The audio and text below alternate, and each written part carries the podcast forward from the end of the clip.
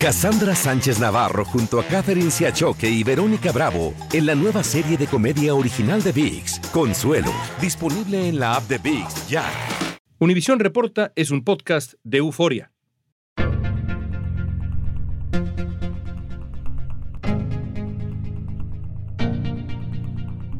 Este año la guerra en Ucrania cambió el panorama mundial. Estados Unidos estuvo marcado por la polarización, se destaparon escándalos de espionaje en América Latina y México no llegó ni a octavos de final en el Mundial. Y todo lo documentamos y tratamos de analizar aquí, en cada episodio de Univisión Reporta. Hoy nos acompaña Félix de Bedú, presentador de Noticiero Univisión Fin de Semana, para ver un poco más allá y tratar de responder qué nos espera en 2023 en Estados Unidos, en América Latina y en el mundo. Estamos ante personajes muy volátiles y no sabe uno cuándo reaccionará Putin que empiece a utilizar una arma nuclear táctica. Hoy es jueves 22 de diciembre, soy León Krause, esto es Univisión Reporta.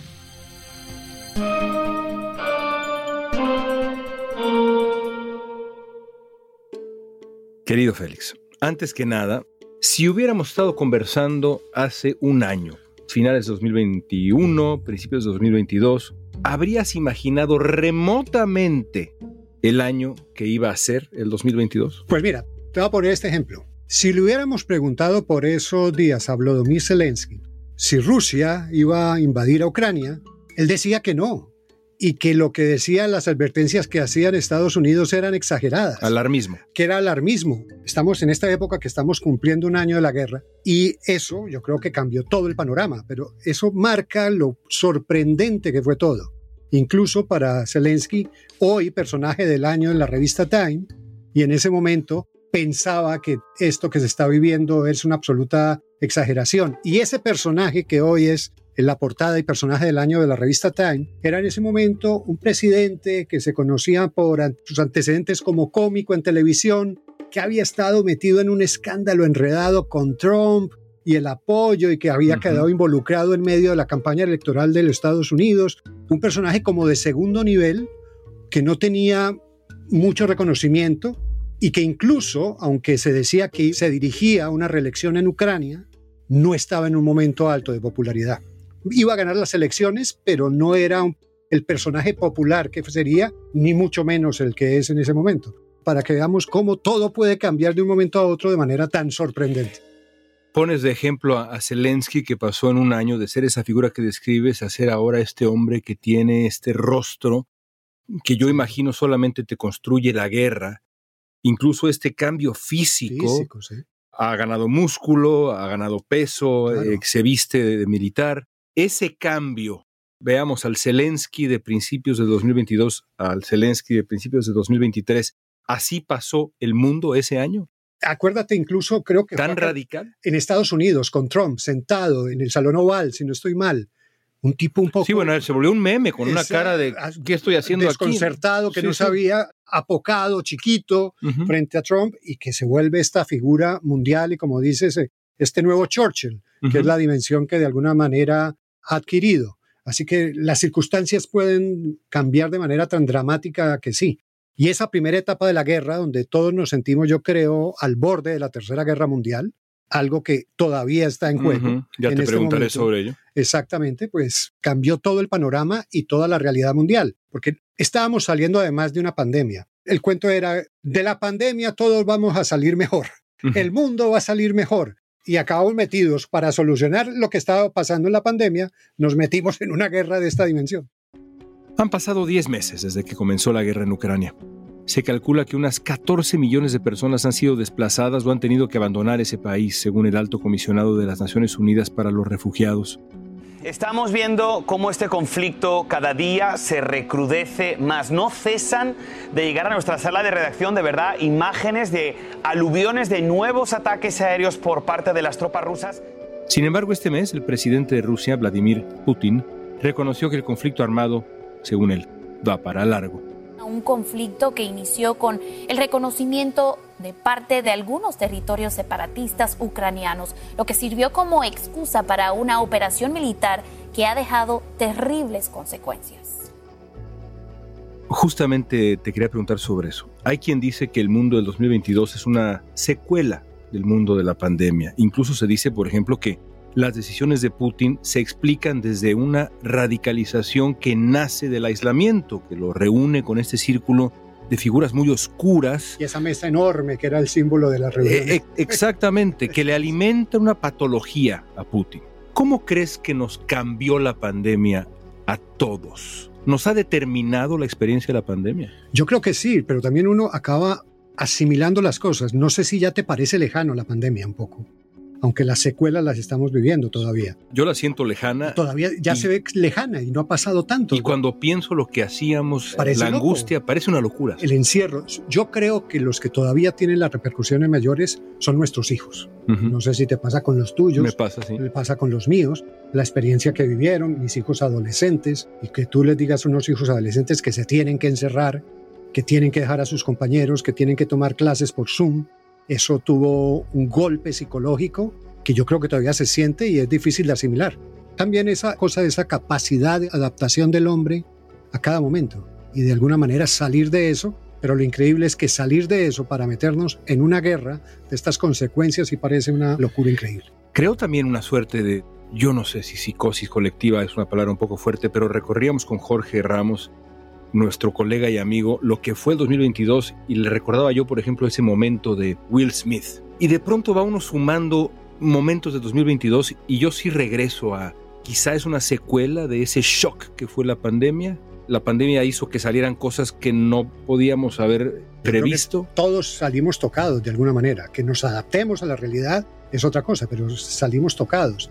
Y es eso. Además que será el volvía al espectáculo de la entrega de los Oscars la normalidad. Exacto, el glamour, toda esa exhibición de frivolidad bella y llamativa que de todas maneras tienen los Oscars, que yo siempre los he visto, no me los pierdo ningún año. Y aparece esta bofetada de un momento a otro. Sí, es como que todavía no, no se compensaba lo que habíamos vivido. Ahora que lo pienso, quizá el primer momento de verdadera normalidad fue el Mundial. El Mundial, este, el que, sí, el que, acaba, de concluir. Sí, sí, sí, sí. Curiosamente sí, porque esa fue época también de, estadios solos, de partidos de fútbol fantasmagóricos, cuando se volvía sin gente en las tribunas. Es que de verdad uno como que lo pasa y es yo creo que esa capacidad de adaptación, pero recordar eso fue real y el miedo, o sea, es que yo creo que en algún momento sí sentimos que que podíamos morir. Morirnos y éramos muchos y se murió mucha gente. Pero yo creo que afortunadamente descubrimos el valor y la ciencia con las vacunas evitó que esto fuera aún mayor, aunque mucha gente todavía no lo cree y todavía duda de lo que pasó. En abril el doctor Anthony Fauci declaró el fin de la pandemia de COVID en Estados Unidos, pero en noviembre anunció que el país sin duda se sigue enfrentando al virus. Autoridades de salud anticipan un repunte de casos que podría agravar la situación ya precaria en los hospitales. Sí, seguirá incrementando mientras sigue el frío y siguen las reuniones familiares. Unas 300 personas mueren y 3.500 son hospitalizadas a diario, según los CDC. Y estados como California e Illinois se han declarado en emergencia por no tener suficientes camas en sus hospitales para atender el flujo de contagiados. La Casa Blanca dijo que ya no habría más pruebas de COVID gratuitas, sin embargo, ahora se anuncia que este sitio web se reabre. Lo más importante para cada persona en este país es vacunarse. Si todavía no ha recibido esta vacuna actualizada, necesita hacer eso.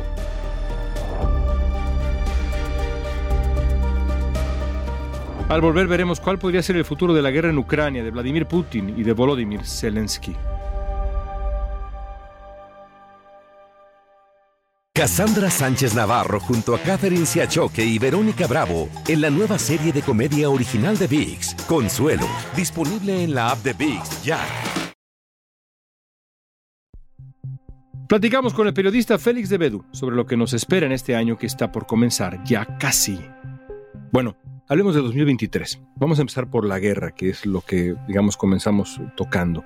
¿Crees que veremos su conclusión en el nuevo año? ¿De qué dependerá que la guerra concluya o no en este año? A mí lo que me ha preocupado desde la experiencia de estar allá, que estuve hace un año más o menos por estos días, estuve allá, es que esta se convierta en una guerra eterna y ese tipo de guerras eternas que pierden interés. Yo creo que para todos nosotros ese interés incluso informativo ha rebajado. Si tú ves ya las noticias de Ucrania son de vez en cuando, en un tercer bloque en las grandes cadenas, Si acaso. si acaso, y los corresponsales de guerra vuelven a sus lugares relegados en la información. Y me preocupa que se vuelva una guerra interna en el sentido de que Rusia no tenga cómo adquirir un poder total de las zonas invadidas, pero Ucrania tampoco tenga la posibilidad de recuperarlas y activarlas nuevamente para su vida normal. Y que en ese punto no hay quiebre. Entonces, que se vuelve una guerra eterna de toma de posiciones, avances y retrocesos en las que ninguno de los dos tiene cómo ganarla finalmente. Que es algo que ocurre con frecuencia en las guerras. En la Primera Guerra Mundial ocurrió. Exactamente, que eso se convierta en eso y que cada vez más eh, Europa y los Estados Unidos pierdan interés, el apoyo a Ucrania sea cada vez menor y uno no sabe cómo va a reaccionar Putin a esa guerra eterna que no ganó y que se imaginó en un comienzo que le iba a ganar en una semana, tomándose Kiev, eh, derrocando al gobierno de Zelensky. Y ahora la épica también que tiene la guerra del entusiasmo que ha llevado a Ucrania una defensa heroica, pero que también es desgastante. ¿Qué es más probable si estamos, digamos, hablando tú y yo de nuevo dentro de un año? ¿Que recordemos cómo cayó Vladimir Putin o que recordemos cómo cayó Volodymyr Zelensky? yo creo que estemos en un panorama muy parecido, de guerra en el Donbass y en la zona en disputa todavía. ¿Y ambos en el poder peleando? Esperaría que no, porque ¿cómo se puede hacer una negociación? ¿Qué se negocia? Es que ¿qué se negocia? ¿Qué mm. puede ceder Ucrania? Territorio. Sí. Y no están dispuestos. Y no están dispuestos. ¿Y qué puede ceder Rusia? Ambición. Ah, exacto, y no lo va a hacer. Entonces, ese es mi temor, que se convierta en una guerra eterna, ojalá no, pero muchos se plantean que en algún momento se debe llegar a un punto de negociación, pero no se ve hoy, cuando estamos hablando, cómo se llega ahí. ¿Objetivamente te preocupan las armas nucleares? Sí, porque estamos ante personajes muy volátiles y no sabe uno cuándo reaccionará Putin que empiece a utilizar una arma nuclear táctica, que es que ya oímos esos términos. El tipo de ataque nuclear táctico que se empieza a mencionar. Pero obviamente una hecatombe nuclear que yo creo que estaba por lo menos más alejada hace algún tiempo de lo que está hoy. El conflicto con Ucrania podría desencadenar la tercera guerra mundial e incluso una guerra nuclear. Algunos expertos dicen pues que Putin es capaz de todo. El presidente ruso Vladimir Putin advirtió este diciembre sobre la amenaza cada vez mayor de una guerra nuclear. Según CNN, Putin afirmó que Moscú luchará con todos los medios a su alcance. Putin acusó a los países occidentales de supuestamente haber superado todos los límites en su política agresiva y que está dispuesto a utilizar todos los medios para protegerse, refiriéndose a ese arsenal nuclear. Mientras que en Corea del Norte, el secretario del Partido de los Trabajadores y confidente de Kim Jong-un, el gobernante norcoreano, dijo que si Estados Unidos y Corea del Sur intentan usar el ejército en su contra, pagarán el precio más horrible de la historia haciendo referencia al uso de armas nucleares. Hablemos de América Latina. La región comienza el año con un número notable de gobiernos de izquierda. ¿Cómo ves la región? Yo creo que el péndulo es un péndulo normal. Yo creo que es una región que manifestó muchos problemas de desigualdad que se expresaron en manifestaciones. Durante mucho tiempo Chile fue como el ejemplo perfecto. Se decía que era el modelo de neoliberalismo, de alguna manera, que había llegado a un esplendor y que había generado una sociedad que era ejemplo para muchos países. Y empiezan las manifestaciones, las protestas, que todo empieza con unos muchachos colándose en el metro y de ahí empieza a multiplicarse la molestia y esa molestia encerraba otros temas más profundos, de desigualdad, de preocupaciones de jóvenes que veían como sus padres no tenían cómo vivir eh, con sus pensiones y sentían que ese iba a ser su futuro. Llega un movimiento juvenil, tal, llega un nuevo presidente que también se da cuenta que gobernar es otra cosa.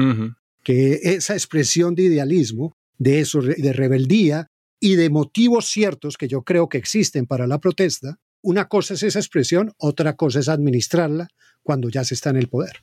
Entonces es esa permanente necesidad de encontrar ese alivio que no es sencillo y que nos lleve, sobre todo a mí me preocupa, a la decepción total en la política. Y a un vacío. Exacto, y que pierda sentido como expresión de soluciones posibles, desde la izquierda o la derecha, siempre y cuando sean democráticas, que yo creo que en ese ámbito han sido cosas buenas. O sea, yo he visto que la izquierda, de todas maneras, durante mucho tiempo pensó que solo podía llegar por las armas al poder, ha llegado al poder democráticamente. Y eso yo creo que es valioso.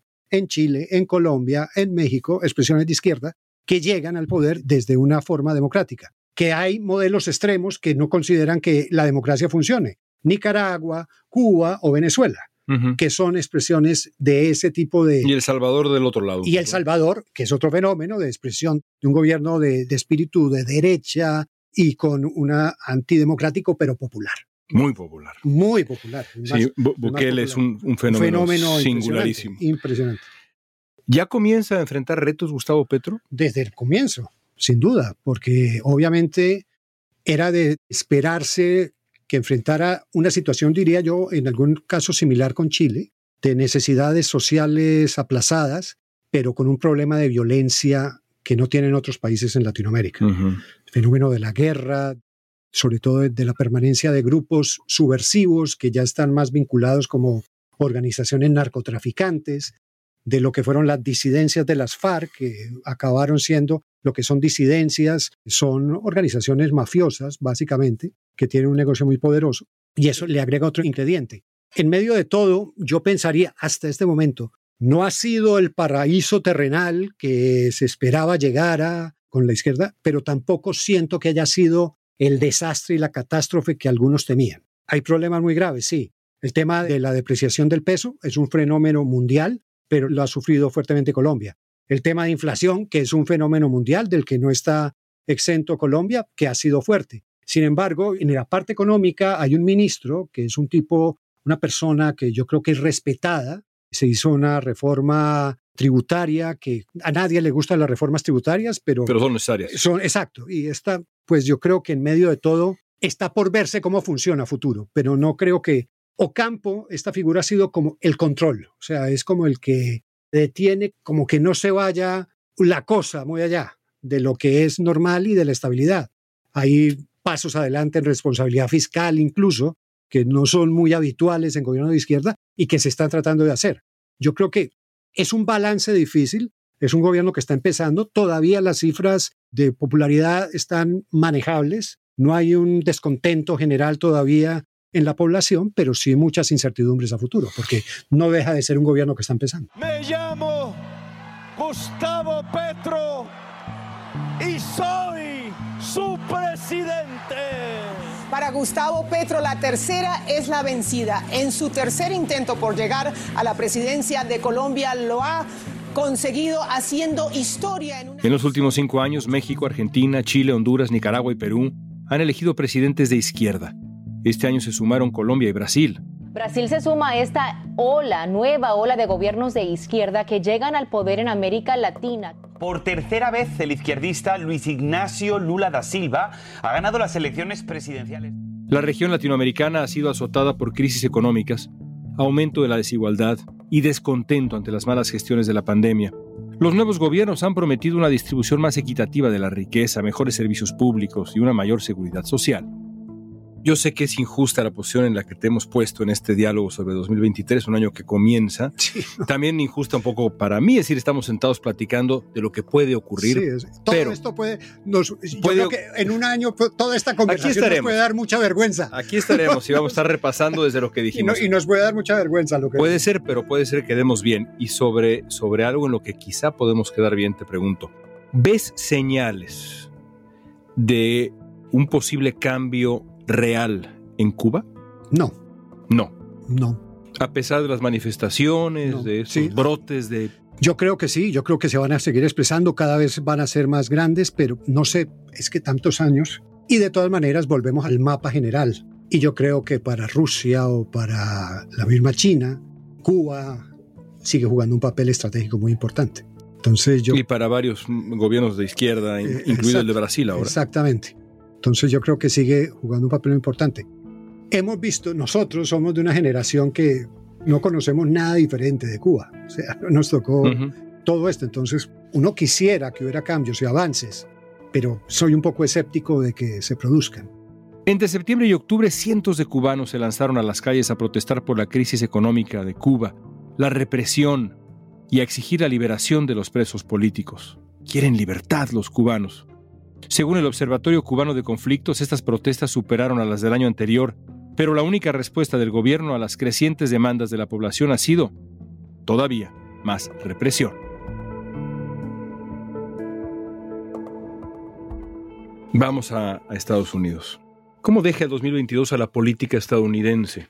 Yo creo como todo lo que está pasando con la política en general, o sea, desde que apareció Trump como fenómeno disruptivo de la política no solo en Estados Unidos, sino en el mundo, con implicaciones generales, o sea, Bolsonaro, figuras como él que salen en Europa, hay mucha figura estilo Trump.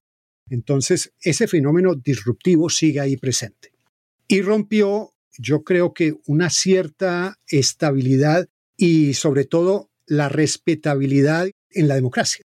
Hoy en Estados Unidos la democracia está en cuestión a partir de Trump. Hablar de fraude en nuestros países, pues es lo que hemos vivido toda la vida, pero esto me parece que es novedoso en Estados Unidos, que se siga cuestionando por millones de personas. Sin evidencia. Sin evidencia que hubo un robo de las elecciones, me sorprende. Y eso sigue ahí. Lo más que se acercó fue el famoso de las elecciones Bush-Gore con el tema de la Florida. Pero eso se superó y nadie lo volvió a discutir. Empezando por el perdedor. empezando por el perdedor. Se acabó. Hasta que llegó el tema a la Corte Suprema de los Estados Unidos. Llegó, listo, solucionado. No más. El tema hoy acá sigue abierto.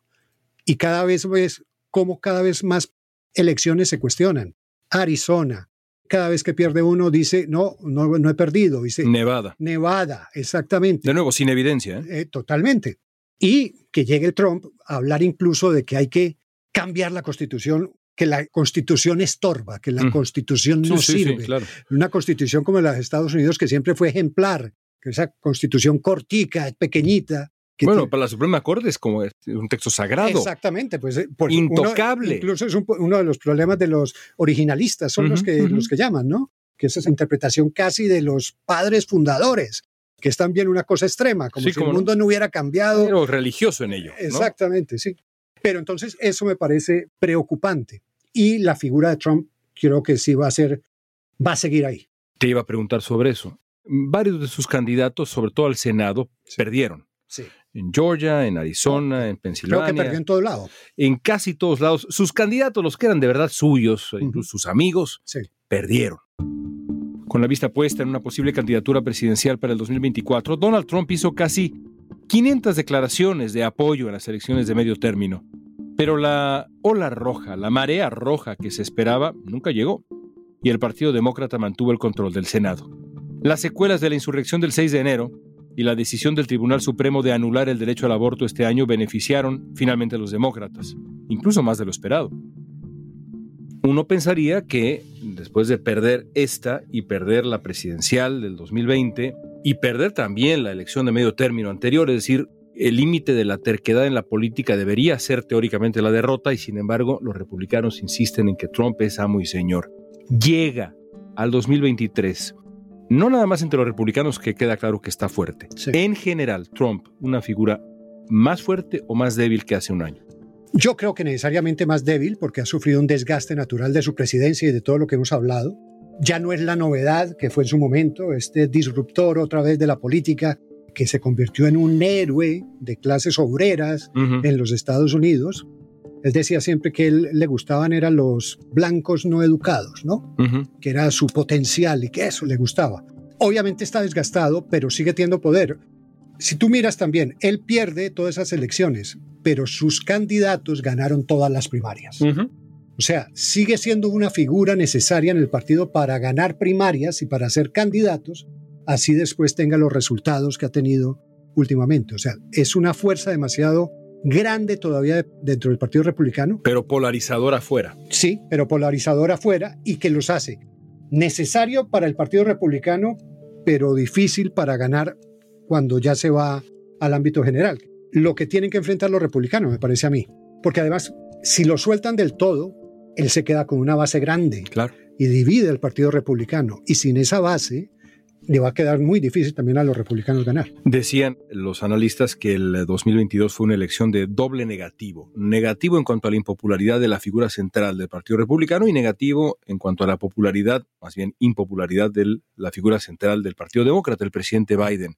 ¿Cómo llega Biden al 2023? Pues con muchos años, primero que todo. Y que eso me parece que es un hombre para presentarse otra vez a esa edad, cuando uno ve que tiene problemas. Yo creo que ha logrado cosas que en otro momento se reconocerían más, como proyectos importantes de infraestructura, temas económicos, de ayuda. Obviamente ha enfrentado una crisis económica y cuando hay inflación como la que se ha vivido en Estados Unidos y en el mundo, la gente cuando va a echar gasolina a su carro no dice esto es culpa de Putin, mm. esto es culpa de Putin y no. La gente se pone muy brava echando gasolina y responsabiliza al gobierno. Y entonces va a estar cargando con eso.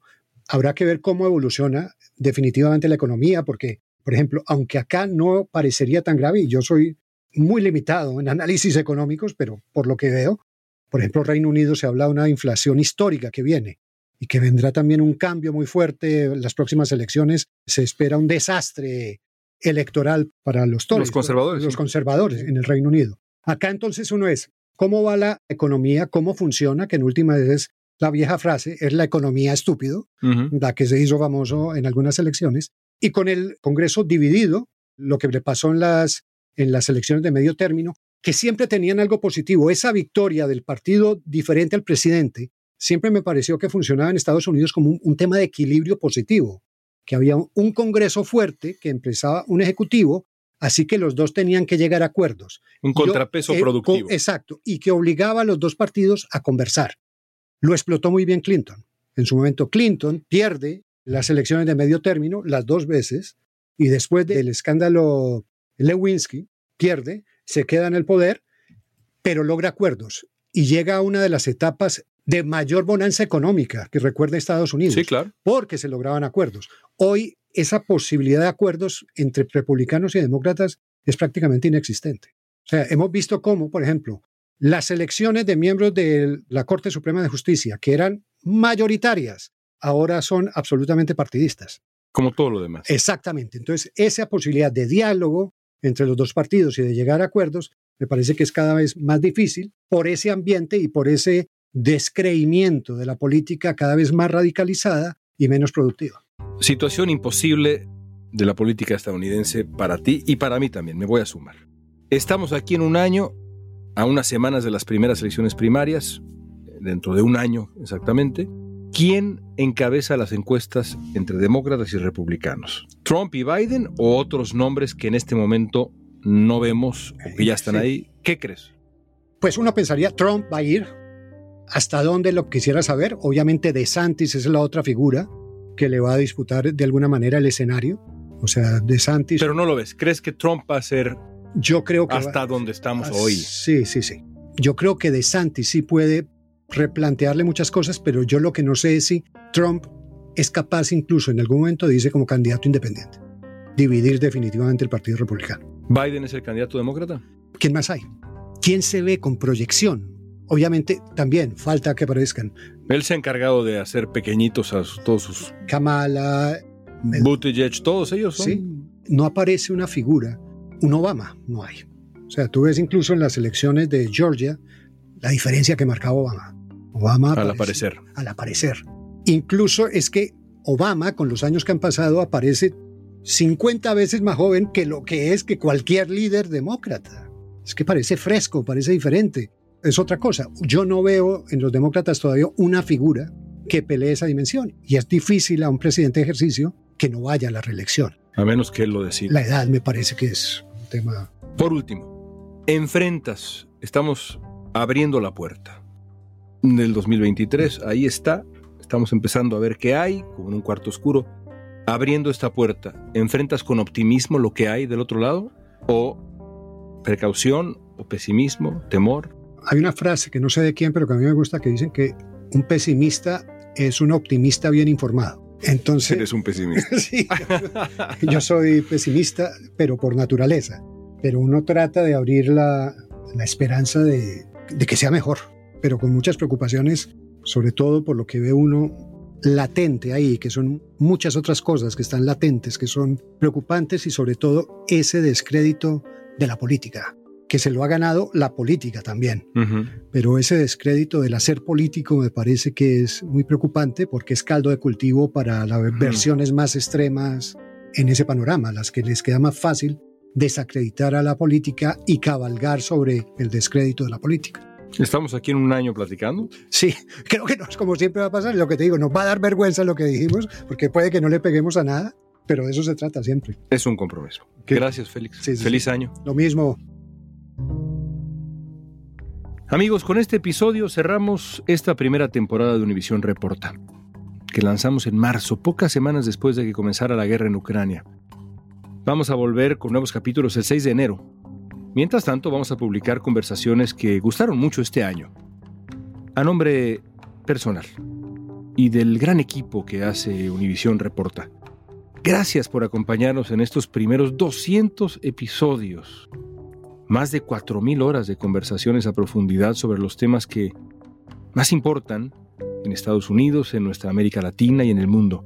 Hemos hablado de migración, política, criptomonedas, conflictos internacionales, cine, de todo, ¿eh?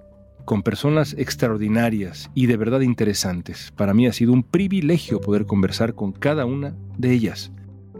No olviden seguirnos en las redes sociales, donde continuamos la conversación siempre con el hashtag, la etiqueta Univisión Reporta. Les deseo un gran 2023.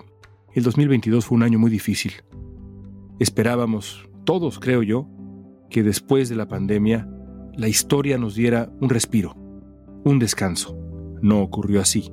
Ha sido un año de verdad complejo, que nos invita y nos obliga incluso a la reflexión, pero también a la solidaridad y a la amistad y a la cercanía y al optimismo, que es lo más importante. Si algo he aprendido a lo largo de varias décadas ya en el periodismo, sobre todo al entrevistar no solamente a los expertos y a los protagonistas de la historia, sino sobre todo a, la gente, es la importancia de la alegría al enfrentar cada día, cada semana, cada mes, cada año. Y a eso quiero invitarlos hoy, a ver el 2023 con entusiasmo, con alegría, con optimismo.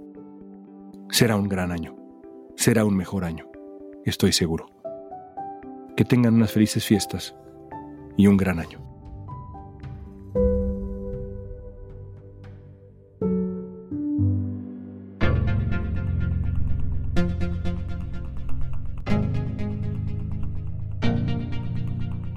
Escuchaste Univisión Reporta. Si te gustó este episodio, síguenos y compártelo con otros. En la gozosa producción ejecutiva, Olivia Liendo. En la producción general, Isaac Martínez. La productora de contenidos es la alcaldesa Mili Supan. Asistencia de producción, las siempre entusiastas y alegres Natalia López y Jessica Tobar. Booking, de personalidades extraordinarias, Soya González. La música original, que es fascinante, es de Carlos Jorge García, Luis Daniel González y Jorge González. Durante estos meses nos han asesorado creativamente el maestro de maestros Juan Andrés Rabel y el monstruo de la tecnología auditiva, Leopoldo Troconis, y también don Carlos Agastegui. Agradecemos especialmente a Leopoldo Gómez, Jesús Lara, María Martínez Guzmán y Hernán García, todos ellos líderes en Univisión Noticias y Euforia. Soy León Krause. Sobre todo, gracias a ustedes, amigos, por escuchar todos los días Univisión Reporta.